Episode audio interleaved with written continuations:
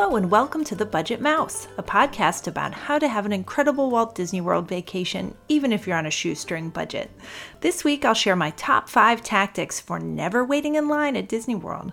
Plus, I'll answer a reader question about handling room charges when traveling with a large group.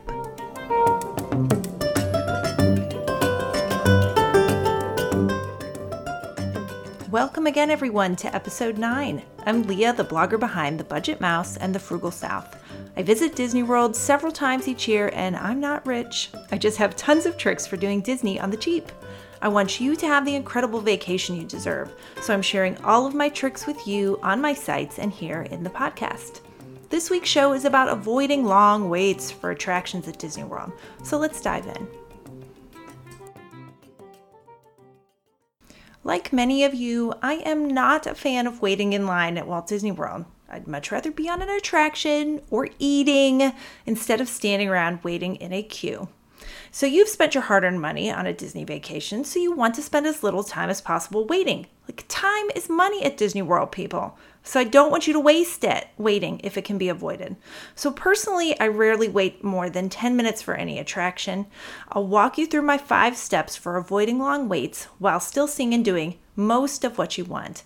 Now, I say most because avoiding long waits at Disney World sometimes means skipping an attraction because it has a ridiculous long wait and you don't have a fast pass for it or you just didn't get there early enough. So while I generally can do and see everything I want without waiting, there are times where I've had to just pass on an attraction. So it does require some level of flexibility. If you're rigid and it will ruin your vacation if you can't see or do one thing, then this might not be the approach for you. But if you have some level of flexibility and you're willing to do these steps that I'm telling you about, you really can go to Disney World and not wait in lines. So, I need to also say one other caveat here. Disney has attempted to disperse crowds throughout the year and throughout the parks in order to help people avoid long waits and crowds. The Fast Pass system is entirely that an attempt to disperse crowds and waits throughout the day. And Disney's discounts that they offer on hotel rooms and packages are also an attempt to disperse visitors throughout the year. So, some people would say Disney has done a really good job of this and that it is hard to find times of year when the parks are less crowded than other times. I kind of disagree with that. I think Disney has done a good job. There used to be times, say 10 years ago, where there were certain weeks of the year you could go and ex- and experience extremely low crowd levels. That is gone. okay, the Disney has done a good job of dispersing crowds, but there are still times of the year where it will be less crowded.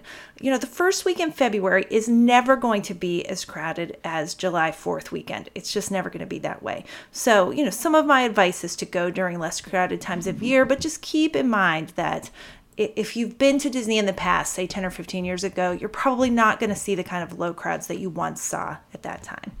So, my first tactic is to use a crowd calendar. So, like I said, even with Disney's attempts to spread crowds out, there are still certain theme parks that are more crowded on certain days of the week and days of the year than other theme parks. So, I'm talking about the four theme parks at Walt Disney World Magic Kingdom, Epcot, Animal Kingdom, and Hollywood Studios.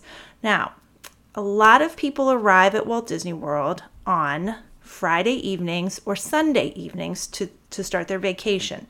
And many people want to go to Magic Kingdom as their first park of their vacation for nostalgic reasons or just because it's where their kids really want to go.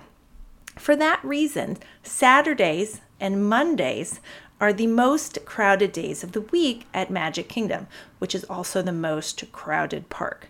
So, for that reason, I avoid Saturdays and Mondays of the Magic Kingdom like the plague. I have made the mistake. I have gone there on a Saturday afternoon before. So, what was I thinking? This is insane. There's so many people here. So, that's a good place to start. Now, holidays are going to be the most crowded at Magic Kingdom and Epcot as well. And holidays, I'm talking about the big ones July 4th, Christmas, New Year's Eve. Those are the biggie parks, and people, there's the most going on there, and people want to be there where all the action is on those holidays.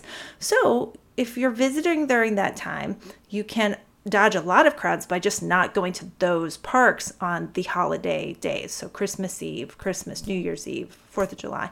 So, my husband and I have been at Disney World on Christmas Day one time. It happens to be my birthday. So, it was a special treat for me to be there on my birthday. We went to Animal Kingdom Park on Christmas Day, and really it was empty. It was the least crowded I've ever seen a park at Disney World. Now, this is in the most crowded time of year, but just by going to the less crowded theme park, even during a crowded time of year, we were able to avoid a lot of the madness of visiting Disney in the holidays. So I did that at the suggestion of a crowd calendar. The crowd calendar that I use is from Undercover Tourist. You can find a link to Undercover Tourist on the resources page at the Budget Mouse. And they will suggest certain parks on certain days. You can look up, you know, November 2018, the 17th of November, which is the most recommended park to go to on that day. Now, some of their recommendations are based on if there's extra magic hours at a park or not.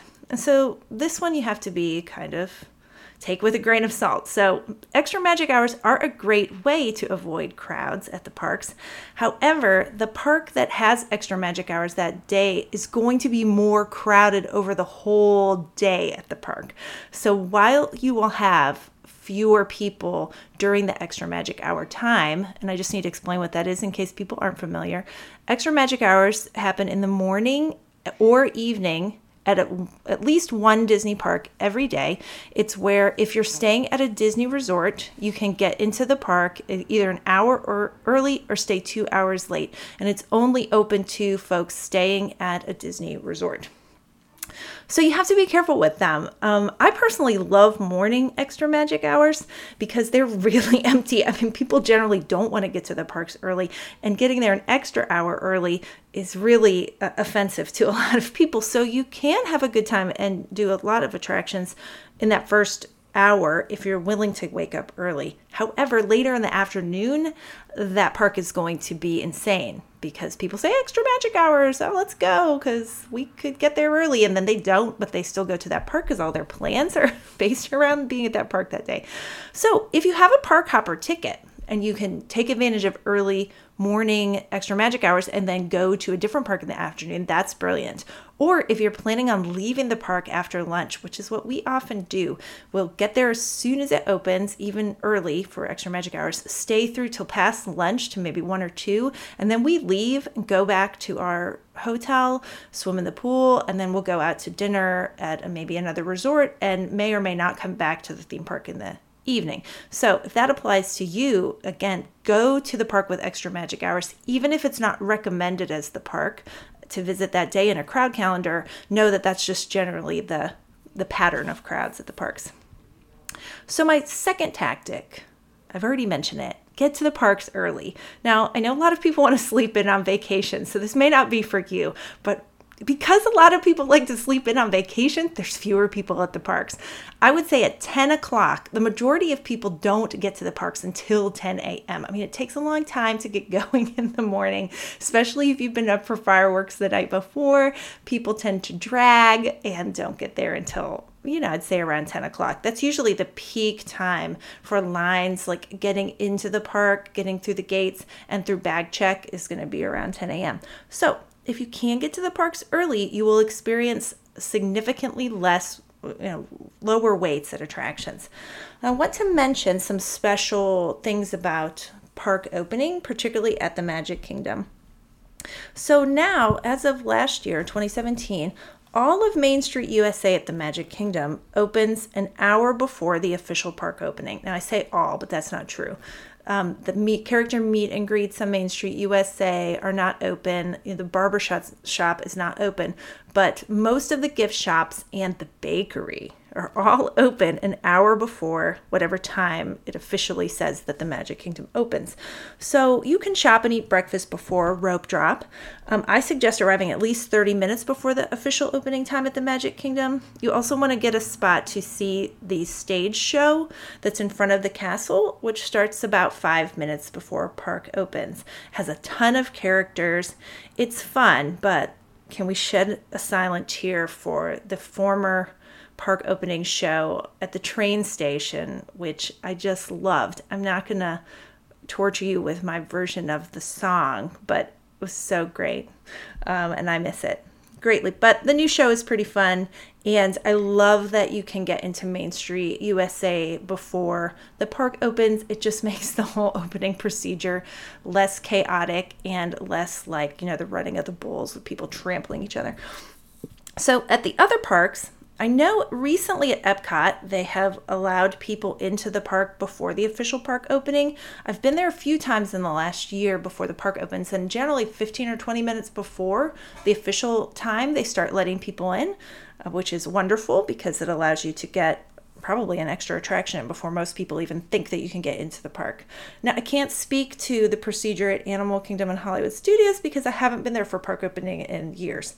But I know there are cast members walking around outside of Hollywood Studios before the official park opening time, helping people sign their kids up for Jedi Training Academy. So, someone asked in the Budget Mouse Facebook group about making sure they could get their kids signed up for the Jedi Training Academy, and other people chimed in, Oh, you could do it before the park opens when you're waiting to get into the park. And also, if you have a pre park opening breakfast reservation, I think at Hollywood and Vine, you could also sign up for Jedi Training Academy there at the restaurant. So that is good to know. So, my third step for avoiding long waits is to take full advantage of the FastPass system. Now, I have done a whole show on FastPass. It's episode two. So, if you'd like to go back and listen to that, I go in depth about taking advantage of FastPass. There's also a post on the Budget Mouse that is very thorough about taking advantage of FastPass. And you can get a free cheat sheet, that printable cheat sheet for figuring out which attractions you want to FastPass. So head over there if you have questions about FastPass. But I do want to address one issue, something that came up after the show and um, over on the blog, people asking questions about when should I use my fast passes? Should I use them later on in the morning should I wait until the afternoon to use my fast passes? They were saying, you know, there's mixed information out there. Some people say you have to use them in the morning, some people say in the afternoon. So, this is my opinion. It really depends on how long you're staying at the park and which park you are going to that day. So, if you are going to leave the park in the early afternoon to take a break in the middle of the day, which I highly recommend doing, especially in the heat of the summer, I say use your fast passes in the later morning. I would never schedule a fast pass before 10 a.m., but if you can schedule one at 10 and 11 and noon, that gives you up until 1 p.m. because you can use the fast pass for an hour window. Um, to take advantage of your fast passes and then you can leave the park or maybe even a little later to leave time in there to eat lunch so you're not missing a fast pass because you're stuck eating lunch. Now, if you're staying all day at a park, then I would say use them in the afternoon. Then you can take full advantage of those morning hours without needing a fast pass to do anything and everything you can before lunch. Now, the exception to this would be the Magic Kingdom. The reason is there are so many attractions that you can fast pass at the Magic Kingdom, and the fact that after you've used your first three, you can get a fourth and a fifth and a sixth, though only one at a time after you use them. I might be more likely to say use your Magic Kingdom fast passes later in the morning, thereby using them up faster and being able to get access to more later in the afternoon after you've used your first three. Now, this only applies not during peak times. During peak times, the fast passes will be gone for anything you really want to see and do by that time in the afternoon. But if you're not visiting in the summer months or during a holiday, I'd suggest using them in the morning. You can get more and more. I think I've gotten up to seven, six or seven fast passes at the Magic Kingdom um, using that strategy. I had used all of mine by one o'clock and I just kept using more and more and more because there were ones available. And this was during an off time of year to visit. I think it was the end of September. So that is my gen- those are generally my thoughts on the fast pass question. Okay, step number four I've already mentioned is to take your vacation during off peak times. So, I've also done an episode about my most recommended times to visit Walt Disney World that are the cheapest times to visit and have the best kind of weather and crowds. So, that's in episode seven. You can go back and give that one a listen. To summarize here, I'd say January and February it, with the exception of the holidays that's President's Day and Martin Luther King and the marathon weekend. Uh, are great times to visit for low crowds the whole month of September. And after Thanksgiving till about the beginning of the second week in December is another great time to visit to kind of avoid general overall crowds. Now, the last thing that I want to recommend for dodging crowds is to use something called the rider switch. Now, I have never personally done this. I often visited the parks by myself when I was with my daughter when she was too small to ride a lot of rides, but this is the wording from the Disney website about Rider Switch. If a child does not meet the height requirement, of an attraction or a guest does not wish to board a particular attraction, no problem. With Rider Switch, one adult can wait with the non rider or riders while the rest of the party enjoys the attraction. When the other adult returns, they can supervise the non riding guests, and the waiting adult can board the attraction without having to wait in the regular line again. So I know a lot of people use this which with much success to avoid waits and even use it as a way to get more fast passes. So let me explain this. These are the steps Disney says that you go through to use Rider Switch, but I'm going to add in some thoughts here which are kind of not the official line but that definitely work here. So to use Rider Switch, number 1, first check with a cast member to see if Rider Switch is offered at the attraction in question. So you can find a list of all the attractions that you can use Rider Switch at on the Disney World website. Just kind of Google Disney World Rider Switch, and that will take you to the site. It will list all of the attractions. So once you're at the attraction, approach the greeting cast member with your entire party. At least one adult member of your party and the guests who are not riding will be issued a rider switch pass by the cast member and asked to wait in a designated area. Now, this designated area is usually just wait somewhere out here. it can be anything. And it also frees the people up to actually go do something. So please don't make a little kid just sit there and wait while one parent or grandparent or whomever rides the attraction. Like if you're waiting for Seven Dwarfs Mine Train for your rider switch, the kids can do the carousel or they can go on the Mad Tea Party on the teacups. Um, it's not limited to just like stay in this waiting area because actually I learned actually from WW, WDW Prep School, one of my favorite other Disney sites, that the ride switch entitlement is similar to a Fast Pass ticket and it can be used anytime before the expiration date that's printed on the ticket and it may even be a few days afterwards. So clearly, they're not going to expect you to wait in this waiting area for days until you want to use it. You can go about your day and do other things. Okay, so this group is party two, the second group to ride. Um, the other party members, we'll call them group one, ride the attraction. After riding the attraction, Group 1 locates Group 2. Then Group 1 takes over, over supervision of the non riding children or guests. Um, group two enters and boards the attraction without having to wait in the regular queue a second time. So they're going to give their little tickets to the cast members there and they're going to send them right through essentially what is the fast pass queue. The rider switch entitlement must be validated by a cast member at the time. If the person in group 2 waited alone with the child, he may bring he or she may bring up to 2 other guests back to ride. Now I've read that this is actually 3 so, or maybe it's three total. I can't verify that because I haven't done this myself. I'm sorry. But you can bring these guests back to the ride to ride the attraction with him or her. Please note only three guests are allowed per rider switch pass. So maybe that is the total, then is three. So some people have used this with, with success by actually having different members of the party make fast passes for different attractions. Let's just say mom and dad, for example. Dad makes three fast passes for three attractions. Mom makes three fast passes for three different ones. Okay, so the whole the, the kids and the mom and the dad go up, asked to do rider switch at the three attractions for dad, then mom gets to ride with any of the kids who want to ride they can go with. And then they can go and do the same at the three other attractions that mom had the fast passes at. So this is kind of advanced Disney hacking of lines, but I don't see any reason why this wouldn't work. I mean, it theoretically should totally work. So, if anyone has experience using Rider Switch, please hop over to the Budget Mouse Facebook group. If you're not a member yet, just ask to join and I'll add you and let us know your experience with it. I feel like it could be a great way for families with small kids or even older kids, as long as there's one little one who doesn't want to ride the attraction. Um, a great way to see more attractions without waiting in line. The Main Street Electrical Parade.